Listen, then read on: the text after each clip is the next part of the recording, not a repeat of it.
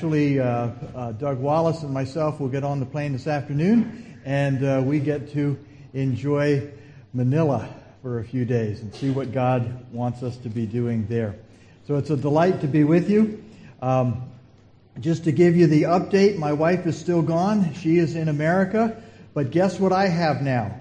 I have lots of new grandchild pictures. So, so I have them in my phone. They all connected yesterday, and uh, she's going to be spending the next uh, 10, 12 days with our new grandson, Billy. So I am delighted to be here and uh, be able to share what God has. We're going to be looking at Ephesians. We're in week two of our new series on the book of Ephesians. And um, um, if you do not have an outline, uh, for the bulletin, from the bulletin. If you'd raise your hand, the ushers will get that to you real quickly.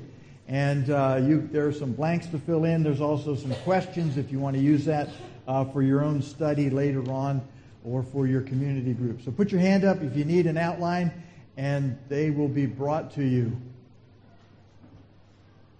Fantastic. Everybody has an outline. I see no hands. Okay.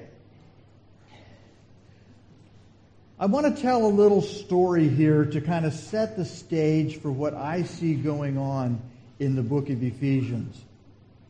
And the story starts with a man named Pierre Chanel. You French speaking people may be able to pronounce that better than I can. But Pierre Chanel was just a common man in France.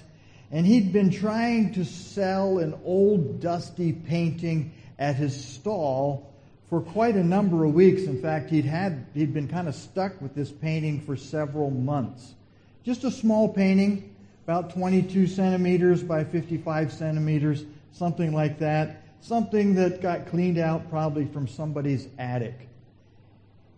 It was a picture of a woman, probably Mary, holding two children, probably Jesus and John the Baptist. And then a school teacher, and I understand that uh, it, it, this happened in about 1999. A school teacher stopped by and saw the painting and purchased it for the bargain basement price of $70 US. I think that's less than 600 Hong Kong. So, uh, got quite a deal. He wrapped the painting in a blanket and he put it in the back of the van. It stayed there for a while. And he decided that he needed to stop at the art appraiser in his local town and see what this painting was worth. He shows it to the appraiser, and the appraiser starts looking and looking and says, I think you need to take this painting to Paris and have somebody with more expertise take a look at it. And so he took it to Paris. It made its round with several art appraisers.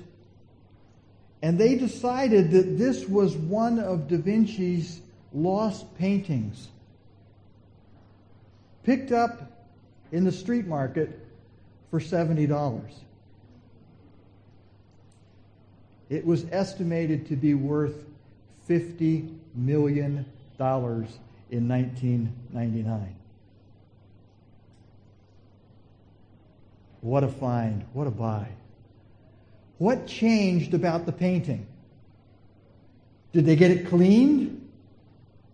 Did they put some expensive gold frame around it? No, it was the same painting, but they realized who painted it. Do you think that Pierre Chanel would have sold it for $70 if he knew that it was worth $50 million? No way. Well, you'll kind of catch why I told this story as we start looking at Ephesians. We're going to start at Ephesians uh, chapter 1, verse 15. I want to catch up on a little bit of what we talked about last week. It's what's in the beginning of Ephesians chapter 1. Pastor Mike told us last week that verse 3 through 14 is all one long verse in, in, uh, in the book of Ephesians there. In, in the Greek language, it, it just goes on and on and on. And, and I kind of get this picture that Paul is excited as he's writing these words to them. He's telling them all kinds of things about what they have. Remember the two words from last week what they have because they are in Christ. Because Jesus made a difference in their life, they have certain things. And he says, uh, the Apostle Paul writes in, in 1 Corinthians uh, chapter 1, verse 15, he says, for this reason. That means he's referring back to all the things that he wrote in that big long sentence. I think the Ephesian church was a special church to the Apostle Paul. Now, he loved them all. But we know from his travels uh, outlined in the book of Acts that he actually went to Ephesus three times. Well, two times, and one time he went to the port that was a mile or two away. And so on his second missionary journey, he's, he had gone through Asia Minor, um, up around Macedonia, through Greece, and was at Corinth and Athens. And on his way back to Jerusalem, he stopped. He went on by boat from the Aegean Sea, and he stopped at Ephesus for a short time, and he started talking to them, and he planted a church there at that time. He said he was coming back. And so on his third missionary journey, it's actually one of the early stops that he makes. He stops at Ephesus and he spends about two years living in Ephesus, planting the church, developing uh, the, the, the leaders there so that they can carry on the church. He knew many of the people in that city. They were personal friends of his. This is different than some of the other books. Like the book of Romans was written before Paul went to Rome. He heard about the church there and he wanted to send them instructions. So in Romans, he's writing a book and he doesn't actually know the people very well personally because he hasn't been there yet. So he's been there twice now. He goes back through Macedonia, over into Greece, uh, goes to uh, Corinth and, and, and Athens, and he needs to come back again to Ephesus. So this is his third time. He knows his time is going to be short, and he says, Can you meet me at the airport? I don't have time to come into the city. Can you just meet me at. No, they didn't have an airport, they had a port city. Ephesus was a, several kilometers in from the port, and so he met them. He had the church leaders come and meet him at the port. And he once again spends the time with them. He's been traveling and he spends all night teaching them. Uh, that's where the guy falls out of the window because he got fell asleep as, as Paul was preaching. So this is the church that Paul is writing to. He knows the church. And when he writes the book of Ephesians, he's actually in prison. It's a year or so later, maybe two years later, and he's writing to them, and he has all this excitement where he wants them to know what God gave them in Christ. He also knows that there's probably new believers that have come to Christ since he was there. And so he gives this, this to them. And he shares with them that this is what you have. This is how your life has changed. Before, you were a condemned sinner. You were separated from God. The Bible tells us these things. The, these, the Ephesian people and anyone who doesn't know God through Jesus Christ is actually headed to hell. We are unable to please God in our own old nature. But Jesus. But Jesus came. You are now in Christ. And so Paul takes this whole exciting sentence, the big long 200 word sentence that he, that he gives, and he says, Because you are in Christ, you have these certain things. Your life has changed. Your life is different now. And I want you to realize the things that make it different. And so you can go back and you can read these verses and you can see what the things are in Christ. And I have made a list for you too. That's what your, your first list is here on your, on your paper. There are 10 things that Scripture says happens to you at the moment you receive Jesus as your Savior. Actually, it's more than 10. I, I, I narrowed it down to 10. You can get lists that are 30 or 40 things that have happened because you are in Christ. And so I want you to understand these things. The things that I put on your, for you to write on your paper are the things that I want you to remember. This list of 10, and then there's another list of four. Now, last week when Pastor Mike was preaching, I had my outline, but I didn't have a pen. And so I took some notes on my phone and then I filled in my outline later. I made it simple for you today. Uh, if we'll start with the first item here. If you don't have a pen, you can take a screenshot when we get to item 10 because all the answers will be on that on the on the screen when I get to item 10 you take that one picture and you can get them all so I was thinking of you I thought there might be someone else without a pen so your new identity in Christ. Okay? Uh, just wait. Uh, wait till we get all 10 of them up there. We'll fit them on the screen. You you can take one shot there. Okay? So your new identity in Christ. Realize who you are. You're not that painting that was just found in the street market. You need to realize who you are. You are declared perfect in God's eyes.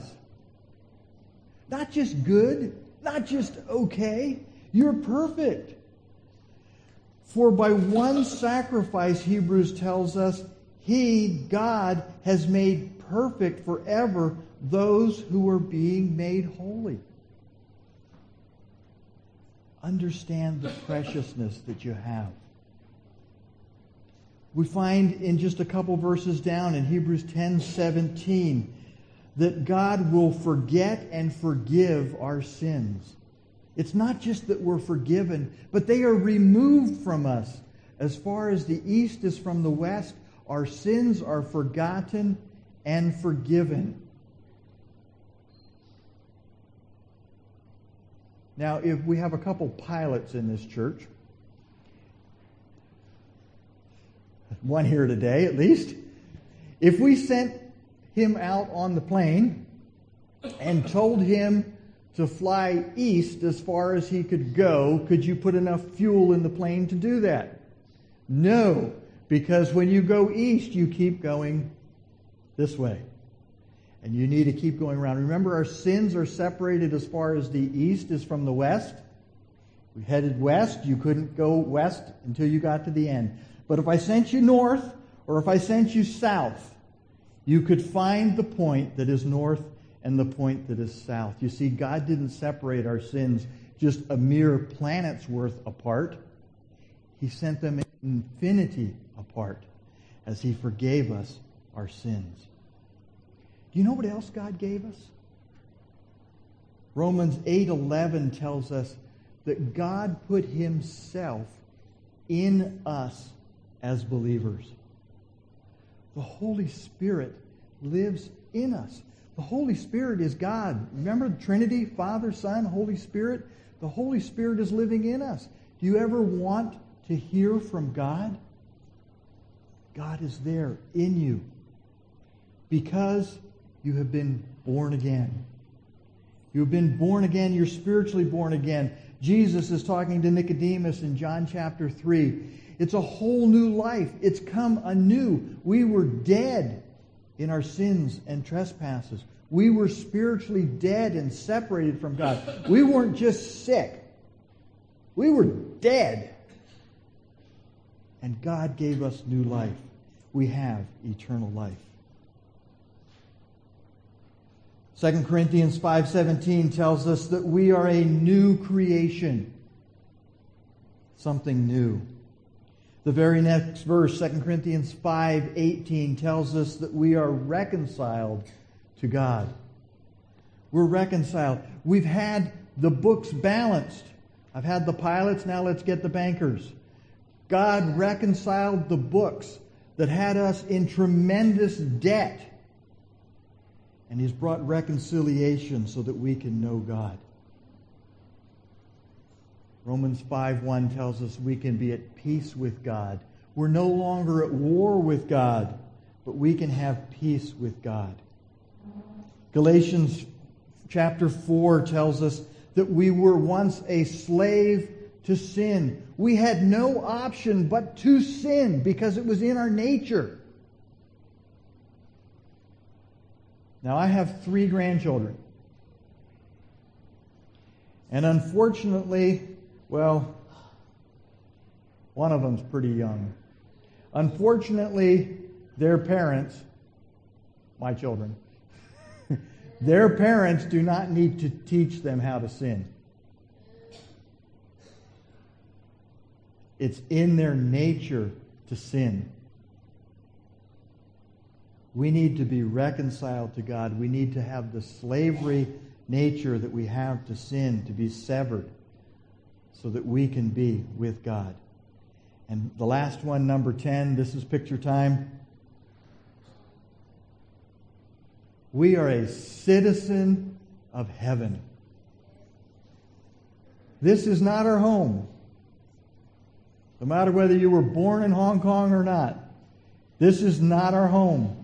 America is not my home. Wherever you were born is not your home. Our home is in heaven. We are a citizen of heaven. God wants us to know our new identity. And so look at the things the Apostle Paul was telling the Ephesian church in the first part of this book. In Christ, we are a new creature. Is it something that we could earn?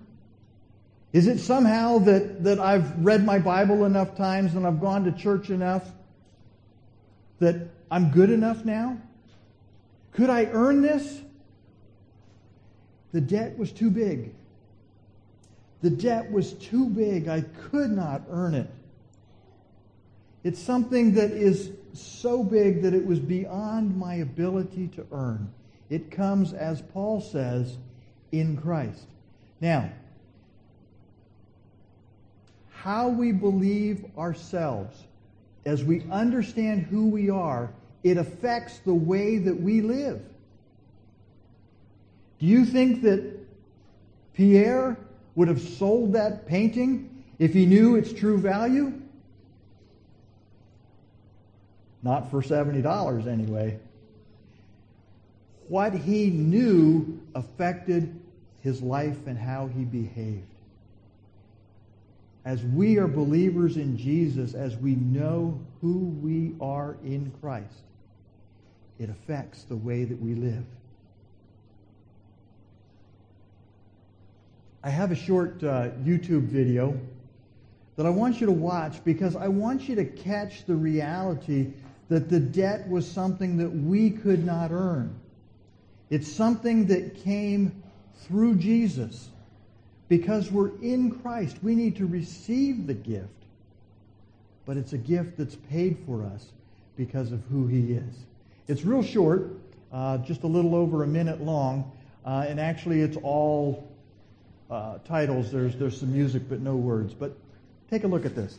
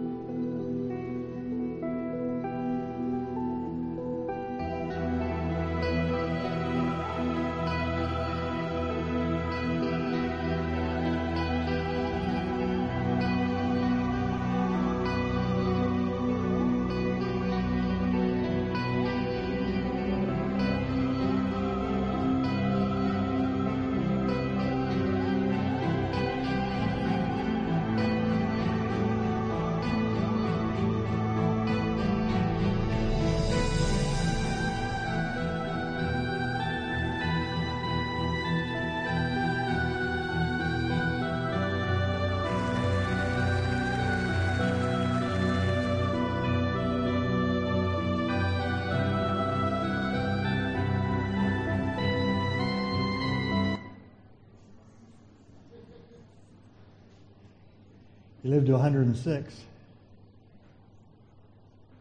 Can you imagine that story? As you look into the story more, you find that it was small numbers of children here and there. He kept trying to rescue children so that they didn't have to die in the Holocaust in Germany. 669 children he successfully rescued. What a story. What a story. I understand that there was actually another trainload of kids that were on their way and didn't make it. The number would have been higher. But when I see that story, it tells me that my, you know, these children couldn't do anything. They didn't have the resources. They couldn't leave on their own.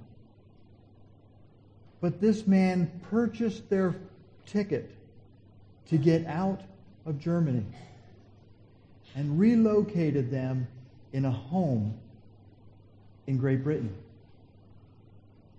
Do you see the similarity? When we are saved, when we are in Christ, Jesus paid the price.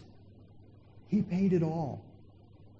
And he gave me a new identity where I am now in his family, living for him instead of the world around me and my own agenda. We are adopted. Paul uses the term adopted in Romans. We are adopted and given a new citizenship. And that adoption gives us an entire new identity of who we are in Christ. Let's appreciate it. Let's understand that we are the $50 million painting. Let's live like we're children of the King. Let's trust God when He calls us to do things. And so Paul continues on. Okay, I've talked that long about one verse. Uh, we'll, we'll, do the others faster. Uh, verse 16, Paul continues on. And he says, I never stop giving thanks for you, remembering you in my prayers. Remember, these are people that Paul loved, people that the Apostle Paul three times. Did it go down? The, the, these are people that the Apostle Paul visited three times. And he has a prayer for them. Do you hear his heart, his love for them? And it makes me wonder who else would pray that kind of prayer? When have I prayed that kind of prayer? The prayer that someone would understand the fullness and the richness that they have in Jesus Christ. You know what? That's what I pray for my children and my grandchildren. That they would understand the richness that they have in Christ. Our children, both our children and their spouses, love Jesus, and it's such a joy to have that. And so, parents, pray this prayer for your children. Remember them in your prayers.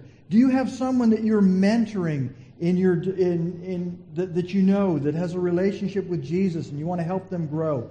Pray for them continuously. Do you have a class? Are you a discipleship teacher with the children, with the teenagers, with the adults? Do you have a community group that you have a heart for? Pray these things for them. Are you a leader in the church? Are you an under shepherd? Are you a pastor?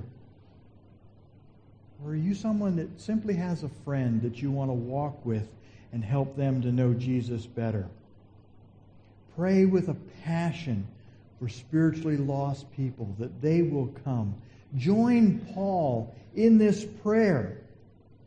And we're going to find out some things to pray for them. When you pray Scripture, you know you're praying God's heart.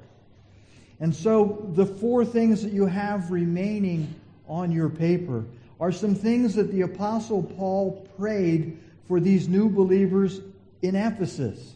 He wants them to know certain things. He wants them to experience certain things. And so I encourage you to make these four things a part of your prayer list for yourself and for other people. If you look at verse 17, the Apostle Paul says, I keep asking that the God of our Lord Jesus Christ, the glorious Father, may give you the spirit of wisdom and revelation so that you may know him better. The spirit of wisdom. Pray that for the people that you love. Pray that for yourself, that the spirit of wisdom would be in your life. Now, there's a difference between wisdom and knowledge. Knowledge is knowing the facts. Wisdom is being able to apply truth to the situation. Pray that that would be there. And it comes through the revelation from, from a revelation from God as God brings that into your life. It comes as you know Him better. I encourage you to keep knowing God. Keep knowing Him better. The second thing that he says is that we should pray with the eyes of our heart. We've had a song that way. We've been praying that way. We want to see with the eyes of our heart. We have some people here that are experts in eye care. I just happen to realize that sitting up front here. Um, have done some things with, with eye care. Joyce and Honore, it's good to have you, good to have you with us here. And uh, what I hear Paul saying is there's a difference between the eyes of our head and the eyes of our heart. The eyes of our head can see the things around us. It can translate, talk to them if you want to know how it's all done. But the light that comes in, the things that we see, get translated into signals that go to our brain, and we can interpret the world around us because the eyes of our head are functioning. Spiritually, we need the eyes of our heart. We need to receive the signals, the things that are around us, so that we can interpret them spiritually and understand who God is. We have five senses naturally. Paul's picking on picking on the eyes, but we have we have hearing, we have taste, we have smell, we have touch. And we understand the, the physical world around us through that. But Paul is praying that we would have spiritual eyes that we can see what God is doing around us. Sometimes when I hear prayer requests, I detect that somebody's spiritual eyes are open. We have a prayer request for a physical need or some disaster or something going on. And the question will come up Does that person know Jesus? Sometimes we just want to pray for the, for the big and obvious need. Jesus had the paralyzed man lowered down through the roof by four of his friends, and there was a very obvious need. The man was paralyzed. I mean, what do you think he wants? He wants to be healed. He wants to be able to walk. He has that need. Jesus saw with spiritual eyes the real need of that man being that his sins needed to be forgiven. And so we can, we can heal the, the, the outer, but sometimes God uses those things to heal the inner. And God wants us to have eyes that can see Him and what He's doing. And now Paul goes on to another one of his long sentences. He goes on to talk about the, the, the uh, uh, verse 19 his incomparably great power that is in us. That power is the same as the mighty strength he exerted when he raised Christ from the dead and seated him at his right hand in the heavenly realms. For above all rule and authority, power and dominion, and every name that is invoked, not only in this present age, but in the age to come. Paul is excited again about the power, and the prayer is that we move with the power of God.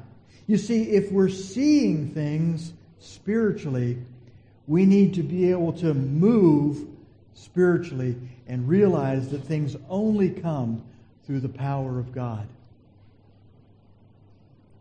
If God tells us to do something, our question should be when? Get started. Jump in. Do it. If God tells you to jump, ask Him how high on the way down. Trust Him because you're moving with the power of God. God's power can move mountains. He created the world. He can heal the sick. But the bigger power is He changes lives. He removes sin. He takes a sinner and turns him into a saint. We were spiritually dead and now we're alive. Do you hear that in what Paul is saying? So pray that you can move with the power of God. Pray that the people you're praying for can move with the power of God. And we get to the last one in verse 22. Verse 22 says, And God placed all things under his feet and appointed him to be head over everything for the church, which is his body, the fullness of him who fills everything in every way. Pray that you will be filled with Jesus. Be filled with Jesus Christ. How does that happen? Once we're in Christ, it gets started. The Holy Spirit's living in us, remember? The Holy Spirit's living in us, and we want to have Christ in us. A simple illustration this is an empty water bottle. A couple drops left. this, is, this is an empty water bottle. It has air in it. It's a simple little regular water bottle. If I gave you the assignment to take all the air out of this bottle, what would you do? You can try to dump it out, but it doesn't come out. There's still air in there. I can see it. Well, not really. you could get a powerful vacuum cleaner and suck all the air out of there. And what happens to the bottle? It's crushed because it can't stand up without something in it. It's almost dead. It's really quite simple. If you go back to the water cooler back there and simply fill this up with water, all the air would be out the bottle would be whole. Do you catch what Paul is saying when he says, be filled with Christ? Sometimes we're so concerned about how to empty ourselves of the things of the world, the things that we have in our thoughts. And we're trying to work so hard to get them out of there. Put Jesus in, and there won't be any room left for anything but Jesus. Put Jesus in. So Paul tells us understand with the spirit of wisdom, not just our mind. Paul wants us to be in Christ. You'd have my notes here. Um, he wants us to stop living our, on our own way, understand with the spirit of wisdom, is see with the eyes of the Lord. Move with the power of God, be filled with Christ. Because understanding who I am in Christ affects how I walk with Christ. If Pierre knew the value of the painting, it would have changed his behavior on what he did with that painting.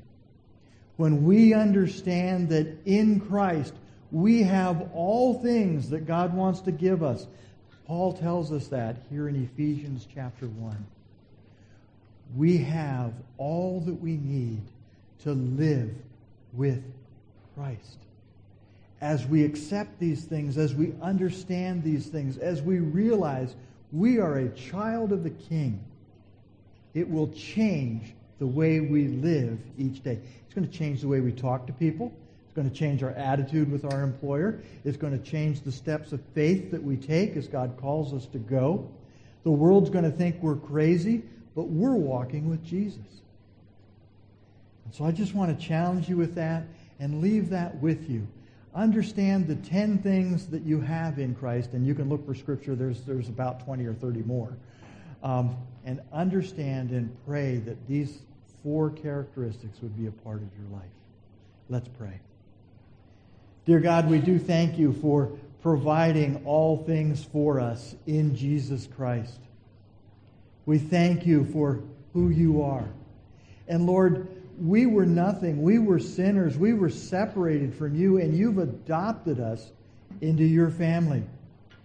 We're a child of the King. Lord, help us to live like that today.